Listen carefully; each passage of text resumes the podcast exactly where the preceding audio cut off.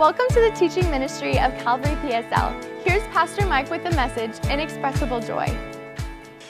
Okay, so like I said, I'm excited uh, to start our study today in Paul's inspired letter to the church of Philippi. And so even though Philippians is relatively short, it's just four chapters long, you're gonna see that it's filled with all these encouraging principles and truths that are gonna help us in our walk with Christ. And so my plan is, Lord willing, to spend ten weeks in Philippians. And so from now until early September, from July fourth weekend all the way until and through Labor Day weekend, we're gonna soak in the truths of this uplifting letter. And so this, uh, since the theme of Philippians is joyful living, I'm calling our series A Summer of Joy, A Summer of Joy. And I don't know about you, but after the year that we all had in two thousand twenty, I think this might be a timely study. And so I wanna look first at quick facts about the letter. And so first of all, you know this, the author, of course, the Apostle Paul. The recipients is the church of Philippi, and Paul wrote this letter right around A D sixty-one. He wrote it from Rome while he was under house arrest, and so this is his first imprisonment in Rome. And the theme, as I already said, is joyful living. So if you're new to the Bible, you need to know that Paul was imprisoned twice in the city of Rome. His first imprisonment was from about A D sixty to A D sixty-two.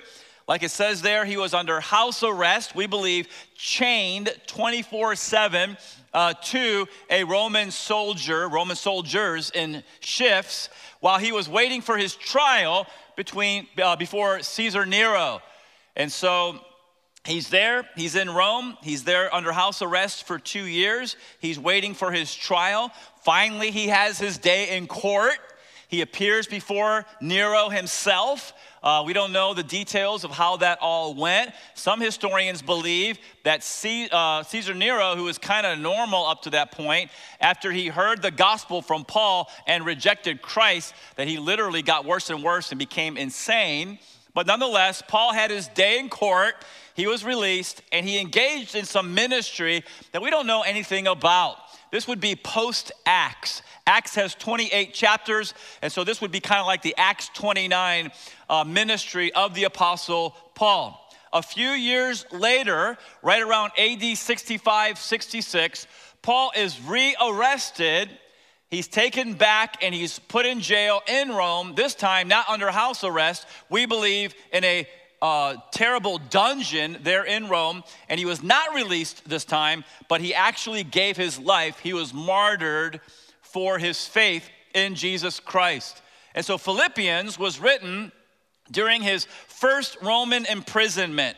His second Roman imprisonment, if you want to read a little bit of Paul and how he was at that time, you can read Second Timothy. That's his last public words before he loses his head um, uh, for Christ. But this first uh, Roman imprisonment, A D sixty to sixty-two, this is when he writes the, the letter that we're going to study now for the next ten weeks. He writes it around the same time that he writes what's called the other prison epistles. And so the prison epistles would be Ephesians, Philippians, Colossians, and Philemon. He writes those four letters in our New Testament while chained to the Roman soldier. Now, before we get into verse one, before we get into Paul's opening remarks to the church of Philippi, I wanna spend some time today in this introductory uh, message. I wanna spend some time on the historical background to the letter.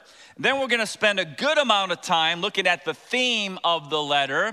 And then finally, at the end of the message, when I don't have any time left, we're gonna uh, briefly look at Paul's opening remarks in verses one through five. Okay, so we begin today with the historical background to Philippians, and that can be found in Acts chapter sixteen. You may want to follow along. I'm just going to tell you the story. I'll put verses up on the screen from Acts sixteen today as we develop the historical background. Paul's on his second missionary journey, and the time is right around A D fifty. Okay, and so this is, is just about twenty years, listen, after the resurrection of Christ. If you're new to the Bible, you need to understand, as I've said over and over, that the New Testament is not the product of myth or legend. No, this is written, I mean, I mean, Paul was on a second missionary journey just twenty years um, after the resurrection, and Luke, the doctor and the author of Acts, is writing this stuff down. This is The New Testament is the product of eyewitness accounts. So what was Paul doing in A D fifty? He was traveling around with his buddy Silas, and what they were doing is that they were strengthening existing churches, and they were planting new churches. We call this Paul's second missionary journey. You all have maps probably in the back of your Bible in case you can't see what's on the screen. Um, but there you have Paul's second missionary journey, and it begins in Syria. And so right now on the right side, the far right side of the screen, in all caps, if you see Syria, can you say amen? So I know you're looking. All right, so just a couple cities above Syria, you have Antioch.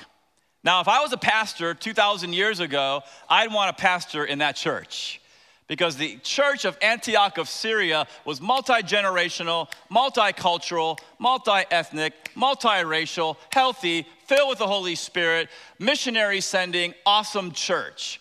Okay, and so they sent out Paul and Silas on the second missionary journey for Paul, and they go from Antioch to Derbe to Lystra, and that's where Paul meets and wins Timothy to the Lord, and then they go to Iconium, and they end up all the way over on the left side or upper left uh, side, kind of center side of your screen, in Mysia to the area of Troas, the city of Troas near the Aegean Sea.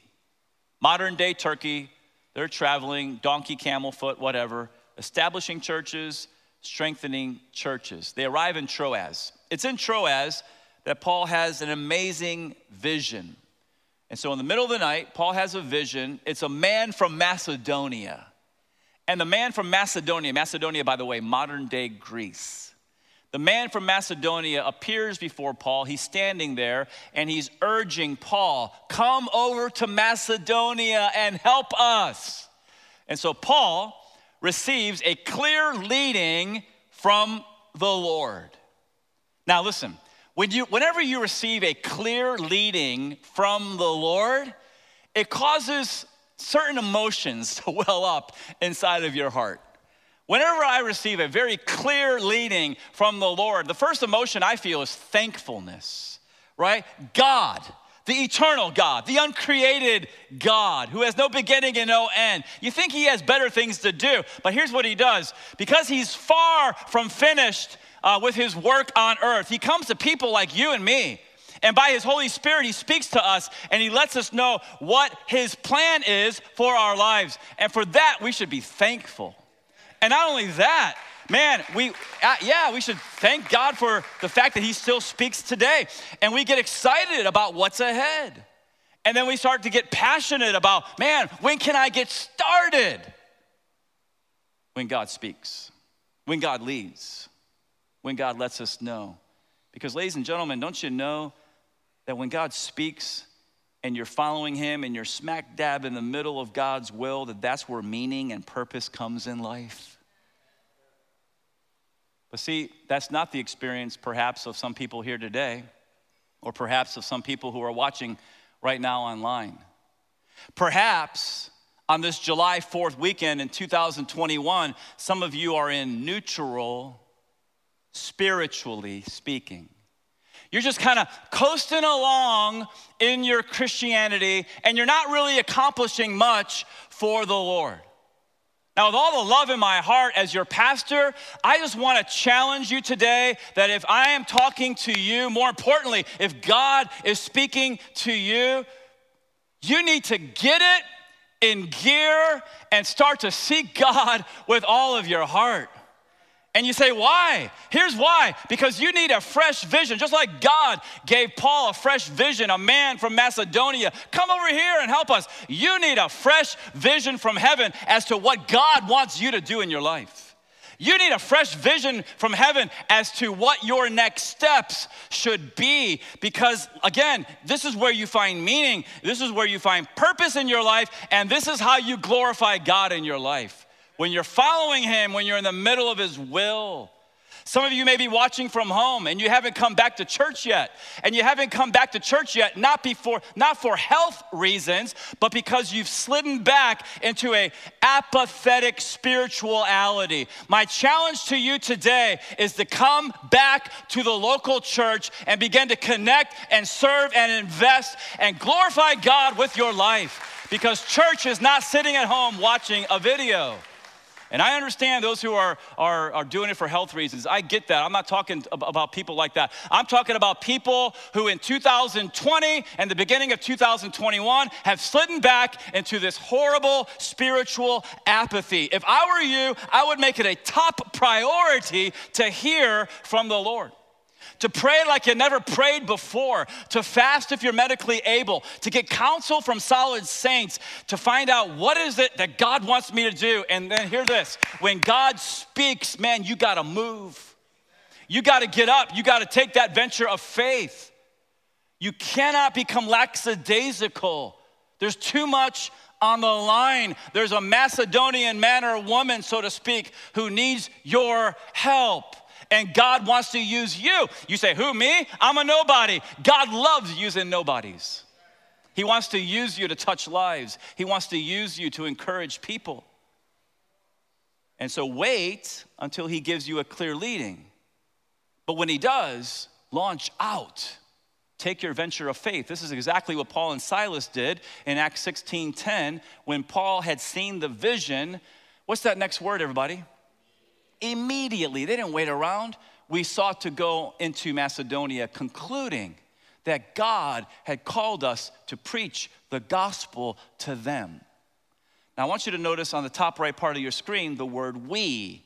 Luke is the author of the book of Acts. That means that he joined Paul, Timothy, Silas in Troas, and he got on a boat with those missionaries, and they headed out. And so again, if the Lord is leading you to go somewhere, man, you need to go. You say, I don't know how I'm gonna pay for it. Where God guides, he provides. You just need to take your step of faith. And maybe for most of you, God's calling you to stay right here in Port Saint Lucie. But here's the thing, you got to get into the core group of a local church. You gotta become active in your faith. You gotta begin to connect, and you gotta begin to serve, and you gotta begin to invest to glorify God with your life. Again, there's a Macedonian man or woman who needs your help. And so as we go back to this map, Paul's second missionary journey, they're now in Mysia. And so if you see Asia in the top middle part of your screen, can you say amen? That's not the Orient, that's modern day Turkey. And so that's what they're doing. They're crossing modern day Turkey, strengthening churches, planting churches. They end up in Mysia and Troas. Paul has the vision. They get into a boat and they cross the northern part of the Aegean Sea and they end up, top left part of your screen, in the town of, pretty significant town, of Philippi. Philippi. Now a little bit about the history of Philippi. If you go back from the second missionary journey, A D fifty, four hundred or so years to, a, um, I'm sorry, th- yes, three fifty-six B C. So four hundred years to three fifty-six B C, we find out how Philippi got its name. It was called something else, but there was a guy, his name was Philip the Second of Macedon. He was the father of Alexander the Great, and he kind of liked himself. And the reason I know that is because he named the city after himself, Philippi.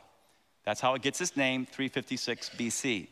You fast forward in history all the way to forty-two B C, and secular historians believe that this is the most important thing that ever happened in that city's history, and that is the Great Battle of Philippi, forty-two B C. You say, what was that? It wasn't Roman Empire against, you know, their enemies. It was an internal conflict. And so you had Octavian and Mark Antony, and they joined forces and they fought against Brutus and Cassius, who were responsible for the assassination of Julius Caesar. And these guys come together and they clash right outside of Philippi.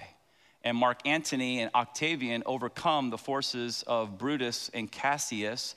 And that pretty much ends the Roman Republic. And now the Roman Empire, at least in twenty-seven B C, is birthed with Octavian becoming Caesar Augustus. His name is in the Bible, Luke chapter two, I think it's verse one, when Caesar Augustus gives a proclamation that the whole world should register for taxes. That's the guy. He's Octavian, he's Caesar Augustus. And so uh, at that time, forty-two B C, the city of Philippi becomes a Roman colony. That's big stuff in those days. That meant that its residents were Roman citizens who enjoyed the same rights as the residents of cities over in Italy where Rome was.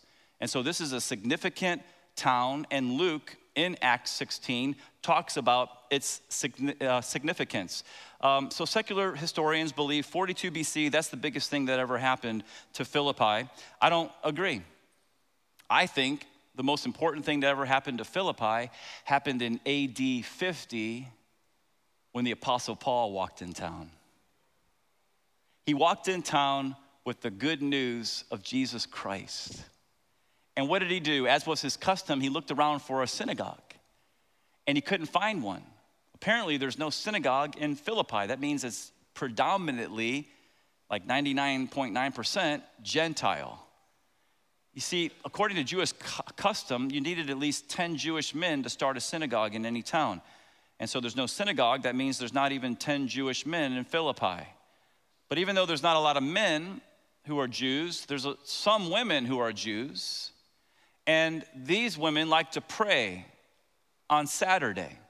You see, apparently every Saturday on the Sabbath, the Jewish women in Philippi would go down by the riverside just outside of town. And they would pray to Yahweh God, the one true God. And so one of the ladies in the prayer group, her name was Lydia. And she was a seller of purple garments, which was a rare, expensive commodity in those days. And so, you know, Paul, whenever he has an opening in conversation, he's going to share the gospel. And that's exactly what he did. And I want to encourage all of us today. Man, when, when God opens the doors as we're in conversation with people, we should share Jesus. Do you know you don't have to get through the whole plan of salvation, A through Z, and try to lead somebody in prayer? Man, you, you can plant, you can water. God's the one who gives the increase. But we should be sharing the love of Jesus. At least give them a tract. Give them a, an invitation to church that's on your seat. Give them a gospel of John. But man, share the good news. There's Macedonian people who need the Lord. And Paul shares the gospel, and lo and behold, Lydia comes to Christ. In Acts chapter sixteen, it says that the Lord opened her heart. I love that. The reason I love that is because sometimes in evangelism, you feel like all the pressure's on you, and you got to convert somebody. Nothing could be further from the truth. Ladies and gentlemen, God is not willing that anybody should perish, but that all should come to repentance. And he is the one who's actively involved. He's going before you and I. He's working on people's hearts. He's convicting people that they're sinners in need of a savior. And sometimes for us, it's just a matter of picking some ripe fruit. And so the Lord was there. And the Lord, as Paul's preaching, opens Lydia's heart to heed the things spoken by Paul.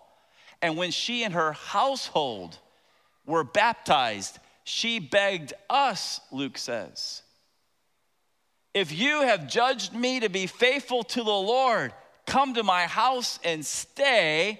And so she persuaded us. And so right there, after Lydia and her family get saved and then baptized, the church of Philippi is born. The church, the recipients of the letter that we're going to study for ten weeks, it was born around A D fifty with the salvation of Lydia and her family. And as far as we know, it's the first church in Europe. So this is big stuff. At least it was definitely the first church Paul planted in Europe. At first, it's just the size of a home fellowship, right, in Lydia's home. But then we're going to see at the end of the message that it grows over eleven years and it becomes a full fellowship that has elders, pastors, and deacons.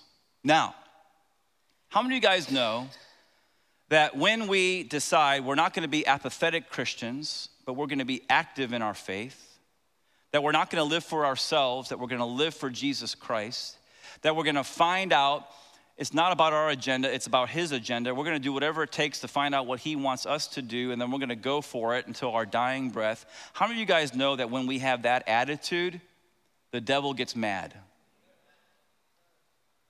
You see, the devil laughs at apathetic Christians.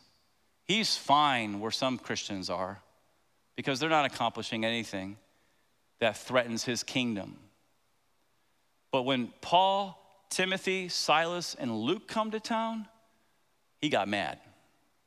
And I can see Satan in the spiritual realm looking at these four guys thinking, they better not plant a church here. Philippi belongs to me. And how many of you guys know that when God moves like a chess match, Satan always moves? And so the next thing you know, Paul and Silas look behind them, and they got this person that keeps following them around wherever they go, trying to distract them from ministry. Just know, if you begin to connect and you begin to serve and you begin to invest, you're not just coming and sitting in a pew twice a month, but you're being active in your faith. Don't you know that if you make that decision, you start doing that, there's gonna be distractions, there's gonna be disappointments, there's gonna be people who get you upset or annoyed or whatever, there's gonna be things that happen, and you just need to press on for Christ. Because meaning, purpose happens in your life when you get active for the Lord. God gets glory when you get active for the Lord. And so what happens now is they're being followed around and distracted, and Paul's getting annoyed. Luke calls her a slave girl. What does that mean? That means the Roman Empire was rampant with slavery, and so this certain girl, I think she was probably in her twenties, this young lady, um, she was owned by certain evil men. Not only that, Luke said that she had a, quote, spirit of divination. That meant that this poor young lady was demon-possessed, and she was a medium. What that means is that she was kind of the go-between, the supposed vessel between the, quote, unquote, little g gods of that era and people. And so if you wanted to hear from the gods, you would go to this slave girl, and she, you pay her money, and she would shake or whatever, and she would tell you what the gods want you to know. And so not only that, Luke said that she brought her owners much gain by fortune telling, which meant that her owners were financially dependent upon her work. This slave girl followed Paul and Silas around, and she began to cry out, "These men are servants of the Most High, the Most High God, who proclaimed to you the way of salvation." She kept saying it over and over, and one day turned into two, turned into three, to many days, and finally Paul's had it up to here, right? And he turns around, and he, he, he says to the demon inside of this lady, "In the name of Jesus Christ, come out of her. Like, I'm done." And how many of you guys know that demons and devils are no match for the power of the Son of God? Right? And so that that ick, that nastiness, that evil that was inside of her comes out of her. And man, she is so happy. She is so blessed. She feels clean. She feels free. Good news for her, bad news for her owners. Because how many of you guys know that anyone who's in Christ is a new creation? Right? And so she no longer has the ability or the desire to generate revenue for her owners. So you think they're happy or mad? They're super mad. Now, a little while ago, Pastor Andrew said, "How many of you guys are glad to live in America?" And you guys clapped your hands, and you should.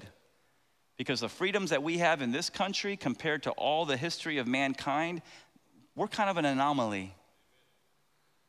And so they certainly didn't have these freedoms when Paul and Silas were around. And you know what these slave owners did?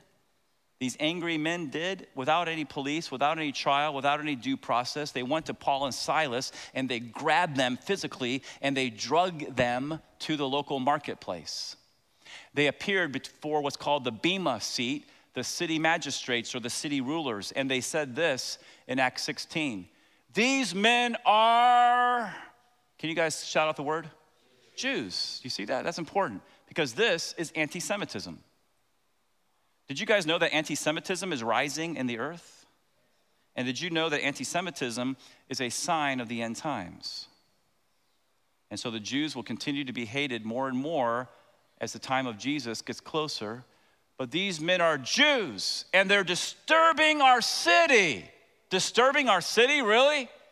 Sharing the love of Jesus with people? Helping a young lady get free from ick and wickedness? Disturbing our city? So the fact that she used to um, shake and, and spew out a bunch of demonic lies, that wasn't disturbing because you guys were receiving money for that. But now all of a sudden, we're talking about the love of Jesus and they're disturbing our city. They advocate customs that are not lawful for us as Romans to accept or practice. And look at this, look at, beware of mob violence. And the crowd joined in, attacking them. And the magistrates, the rulers, tore the garments off of Paul and Silas and uh, gave orders to beat them with rods.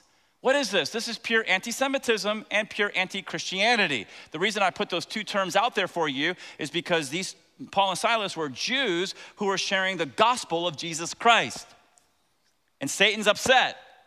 And so what's the next thing that happens? The rulers say, tear off their robes.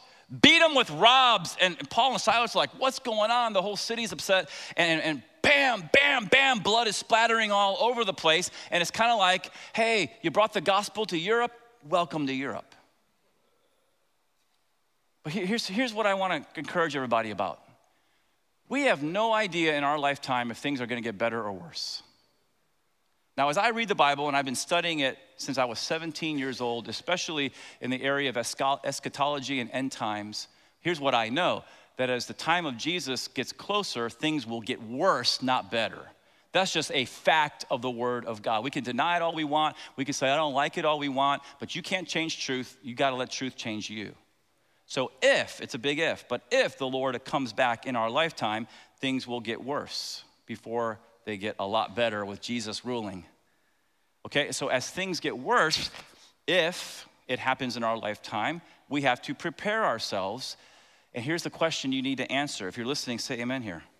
Are you willing, am I really willing to continue to shine the light of truth into the darkness, even if there's a price to pay? Even if people get mad, even if people attack us, even if the rulers, so-called, of the city or of the government come against us. You wrestle with that question in your heart as I've wrestled with it in my heart. But after they inflicted, inflicted many blows upon Paul and Silas, they put their feet in stocks and they threw them in the prison. And I want you to picture this. Just, let's just slow down here for a moment because I really want this to impact you. I want you to picture, picture Paul and Silas, and they're in prison in Philippi, in this dark, dank dungeon, and their backs are bleeding, and their feet are in stocks, and it's the middle of the night, and it probably stinks. And how do they respond? Is their response, man, when we get out of here, we're gonna riot in Philippi. We're gonna break windows, we're gonna steal stuff, we're just gonna give it right back to them. Was that their attitude? Was their attitude, I hate these people. How dare they f- treat us in such an unfair way? Man, I can't wait to get revenge. Was, was their reaction, where's God?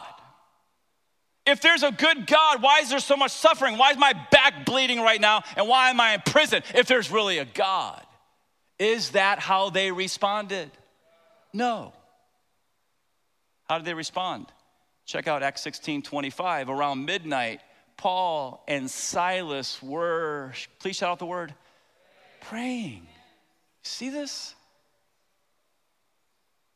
They're praying and singing hymns to God, and the prisoners were listening. There's always someone watching. The prisoners were listening to them. Now that's amazing to me. How in the world can these guys have so much joy even in the middle of all these difficult circumstances? They're singing. They're not spewing hatred. They're not getting upset. They're not getting violent. They're not getting bitter.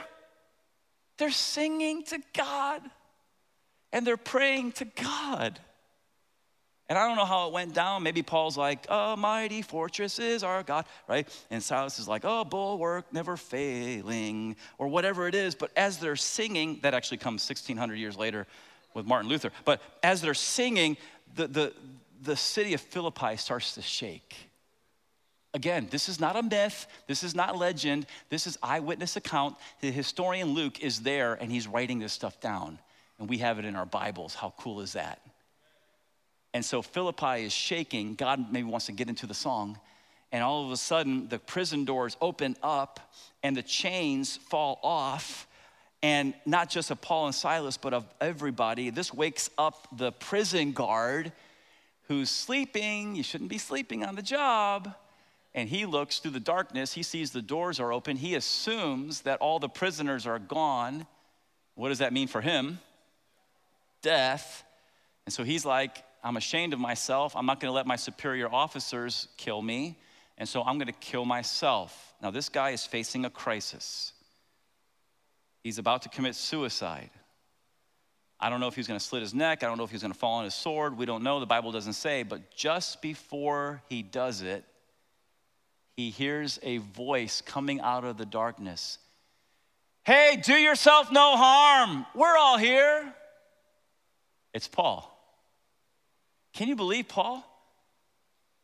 Loving the guy who probably was the one who just beat him half to death. Do you guys see what's happening in the, you see what's happening in the Bible here? See, this is what we're called to be as Christians. It's called the Sermon on the Mount. You remember those? The Beatitudes, Matthew six, seven. That's how we're supposed to live. Hey, do yourself no harm. We're all here. And this guy's in a crisis. He's that close to death. And now all of a sudden, what does he do? He throws his sword down. He asks for a light. And he looks into the prison. He comes running in. He falls down at the feet of Paul and Silas. And then he says this amazing phrase. He says, looking up at Paul and Silas, sirs, what must I do to be saved? Don't you guys wish some of your friends would ask you that question? Just keep praying, right? It's the Lord who opened up the heart of Lydia. It's evangelism is a work of the Spirit. Just keep praying for them. They'll, they'll, they'll come. What must I do to be saved? And when they come to you, you got to be ready with a good answer. Okay, so let's look at Paul and Silas's good answer to the Philippian jailer. He, they said, believe in the Lord Jesus and you will be saved and your house. Isn't that cool? I am so glad they didn't say, well, Philippian jailer, yeah, we should thank God. I'm so glad the Philippian, uh, they, uh, Paul didn't look at the Philippian jailer and say, well, well, dude, you're a Gentile, so you're already behind the curve, but you're gonna have to get circumcised, and then you're gonna have to keep all the six hundred thirteen commandments, and I hope you make it, bud. Have a good day. So glad that's not the gospel. That's the bad news of religion. That's not the good news of the gospel. Ladies and gentlemen, I've said it a thousand times. We don't keep God's commandments to be saved. We keep them because we're saved by grace alone, through faith alone, in Christ alone, out of hearts of thankfulness. And so, of course, the Philippian jailer wants to hear more. So he like, come on over to my house. And that night, he brings Paul and Silas, back's probably still bleeding, into his home. And he washes their scars. And Paul shares the gospel with the whole family. The whole family gets saved. The whole family accepts Christ. And they, after that, get baptized. It's such an amazing conversion story. It's such an amazing, true story, and the little church of Philippi gets a little bit larger. So now it's not just Lydia and her household and the slave girl, but now it's them and the Philippian jailer and his household. So the church is growing. This is what God does. He grows churches one soul at a time. And now the home fellowship's getting a little bit larger. The next day, long story, I don't have time to get into it. Paul and Silas are released. They continue on their second missionary journey, and they go to a place called Thessalonica. There's a letter uh, to that church, two of them actually, in your New Testament. But I have to return to the question, and that is Paul and Silas in the Philippian jail. How in the world could they have so much joy in the middle of such negative circumstances? And that leads us to the theme of Philippians. And so this is so important. We're done with historical background. We're moving on to the theme, and that is joyful living in the midst of how many circumstances? You guys see that? That's the key here. And so what I'm gonna do now is I'm gonna teach you a very important principle. This is worth alone you come into church today. And this is a principle that if, if you learn this principle, you'll have it till your dying breath. It'll help you so much in your life. The theme of Philippians is joy. We see it in every, multiple times, that concept, in every single chapter. But I gotta tell you, there is a huge difference between happiness and joy. This is what I wanna teach you. This is what I want you to get this afternoon. There is a big difference between happiness and joy. All right, so what is happiness? Happiness can be defined as a feeling of delight that is based on what kind of circumstances? Favorable. That means that something good happens and you have an emotion. It's a God-given emotion. It's a cool thing. It's called happiness, right? If you're a sports guy like me, your team wins the big game, you're happy. I think I told you guys before, I grew up in Tampa in the seventies and eighties when the Buccaneers lost, I think, every single game, almost. And as a kid, I used to go and I used to watch them lose and lose and lose and lose. Okay, so what do you think, what emotion do you think I had this past January or February when the Buccaneers won the Super Bowl? I was like, so happy, right? And then before that, when the Tampa Bay Rays won the American League pennant, so happy. And then tomorrow night, um, they're just one win, there's one win ag- uh, away from winning a second Stanley Cup, the Tampa Bay Lightning, uh, two Stanley Cups um, in a row, and I'm gonna be like, so happy if they can pull it out. By the way, did you know that they're changing the name of Tampa Bay? They're, they're, they're gonna call it Champa Bay. Yeah. Man, I, I feel the negative vibe from Dolphin fans. Here's what you need to know. Tampa is two and a half hours away. Miami's two hours or so away. It's just thirty more minutes to Tampa. You should come on over, man. You'll be so happy, right? And so happiness, that's this feeling that comes when your team wins. When you get the job, the dream job you always wanted, you're happy. You meet that person of your dreams and it's working out, you're happy. The doctor gives you a good report, right? You're happy. But this is the weakness of happiness. What happens when your favorite team has another losing season? What happens when you get laid off? What happens when that special someone you were hoping to spend the rest of your life with breaks up with you? What happens when the doctor says it's cancer? What happens when your loved one dies? We're talking about real stuff here this afternoon, right? Well, here's what happens. Like Elvis, happiness leaves the building. Why? Because at best, happiness is just a fleeting emotion. It comes and goes, and it depends on whether we're having good circumstances or bad circumstances. But listen to me, joy is different. Joy, unlike happiness, man, joy doesn't fluctuate. Joy is weighty.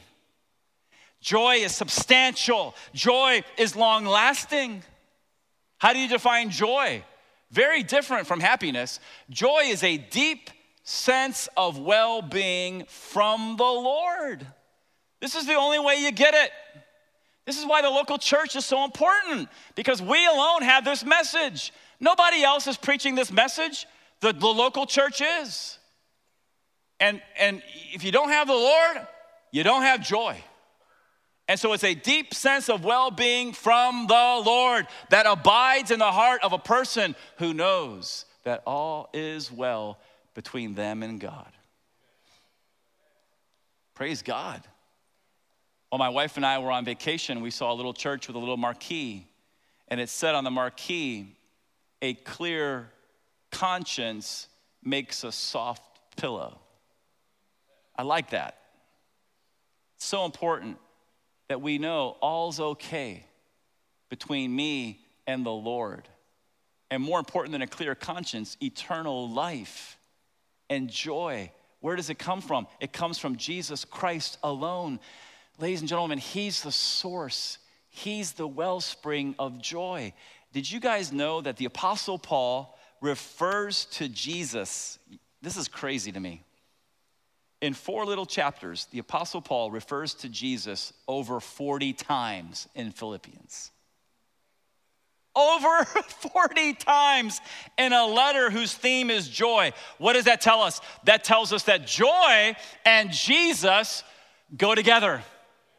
They go hand in hand. And so regarding this, Peter said this. He said, though you have not seen him, you love him. Is that your testimony this afternoon? And though you do, do not now see him, you believe in him. And here it is. You rejoice with joy that is inexpressible and filled with glory. And so if you want more than happiness, if you want to experience this inexpressible joy, here's what you got to do. You got to turn to Jesus Christ in genuine repentance and faith. Not saying a little prayer for fire insurance and then living the, your life Um, unchanged, because Christ certainly didn't come into your heart. Not, you know, trying to cross every T and dot every religious I, trying to work your way to heaven. That's not relig- that's not Christianity, that's religion. No, you got to turn to Christ in genuine re- repentance and faith and receive him as the Savior and the Lord of your life. And then and only then you can know for certain that all is well between me and God. And then and only then you will have this deep abiding joy in your heart. Again, joy is superior to happiness. Why? Because happiness is based on our circumstances that change. But joy is based on our relationship with Jesus, and that's forever. So this is an important principle. And by the way, as we continue to grow in Christ, our joy increases no matter what trial we face, no matter what happens in our life. That's so important. And it leads me to this question, and that is, are you a thermometer or a thermostat? Now just think about this for a moment. Which one are you? Because it absolutely is a choice. You say, what are you talking about? What I'm saying is that a thermometer measures the temperature, but a thermostat sets the temperature. In other words, a thermometer, um, it allows its outside environment to determine how it kind of, you know, feels, so to speak, on the inside. But a thermostat, no, no, no, no, it doesn't allow its outward environment to determine anything. It sets the temperature for itself and for its outside environment.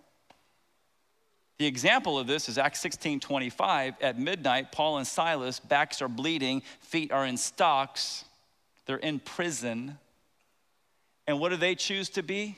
Do they say, we're gonna go riot, we're gonna go break windows, we're gonna, we hate these people, we're, we're, we're so upset, right? We want revenge. Where's God? I thought God was good. No, they weren't a thermometer. They were singing on the right side of your screen and praying to God, and the prisoners in Philippi heard them. That means Paul and Silas, even though they were having a bad day, so to speak, were setting the temperature for the whole prison. You guys see that? And did you know that this stuff is not just for super saints of two thousand years ago? It's for people like you and me today. We have the choice. And the only way you can be a thermostat is if you are a born-again, spirit-filled, joy-filled Christian. That is absolutely the only way it'll happen. And here's, here's why this is important. You may be the only Bible that somebody ever reads. And so if you're walking around frowny-faced, depressed every single day, allowing your outside circumstances to dictate uh, your thermometer, are they going to be attracted to Christ? No, but if you're filled with joy, then that will attract them to Jesus. We're talking about true joy. And now we're going to shift for just three minutes to Paul's opening comments to the church of Philippi. So if you're looking at Philippians one one, just say amen. Amen. We'll just read five verses and I'll make some concluding remarks. But Paul and Timothy, servants of Christ Jesus, to all the saints in Christ Jesus who are at Philippi with the overseers, pastors, elders, and deacons. And so you see that this church has grown from a home fellowship to a full fellowship filled with saints, overseers, deacons. And I want you to notice that Paul calls all the Christians in Philippi saints. The reason I'm um, emphasizing this is because sainthood is not reserved for dead believers who may have accomplished something great in their life. Everybody who knows the Lord is a saint. You're a saint. You say, I don't feel like a saint. If you've turned to Christ, you're washed in the blood, you're clothed in Christ's righteousness, and that's why you're a saint. By grace alone, through faith alone, in Christ alone, right? Verse two, grace to you and peace from God our Father and the Lord Jesus Christ. He says in verse three, I thank my God in all my remembrance of you. So there he is, chained to a Roman soldier, under house arrest. And he's thinking about this church, and he's thanking God. Verse four, always in every prayer of mine for you all, making my prayer with, what's the word at the end of four? Joy. So he's under house arrest, but he's still filled with joy. That's what Jesus can do for you. Because of your partnership in the gospel from the first day until now. And so the Philippians stuck by Paul through the years, praying for him, encouraging him, supporting him. By the way, that's one of the reasons he writes the letter, is to thank them for their financial support. And so he's like thinking of Lydia and how God opened her heart. He's thinking of the slave girl and how God delivered her from the demon. He's thinking about the Philippian jailer and his family and that amazing conversion. He's thinking about how the church has grown for eleven years and now it's got overseers and deacons and they're reaching the community. And he's just like, God, thank you. Thank you so much for those Philippians. So here's my question as we close. Do you have true joy? And number two, are you bringing joy to other people? It all starts with Jesus Christ and being rightly related to him.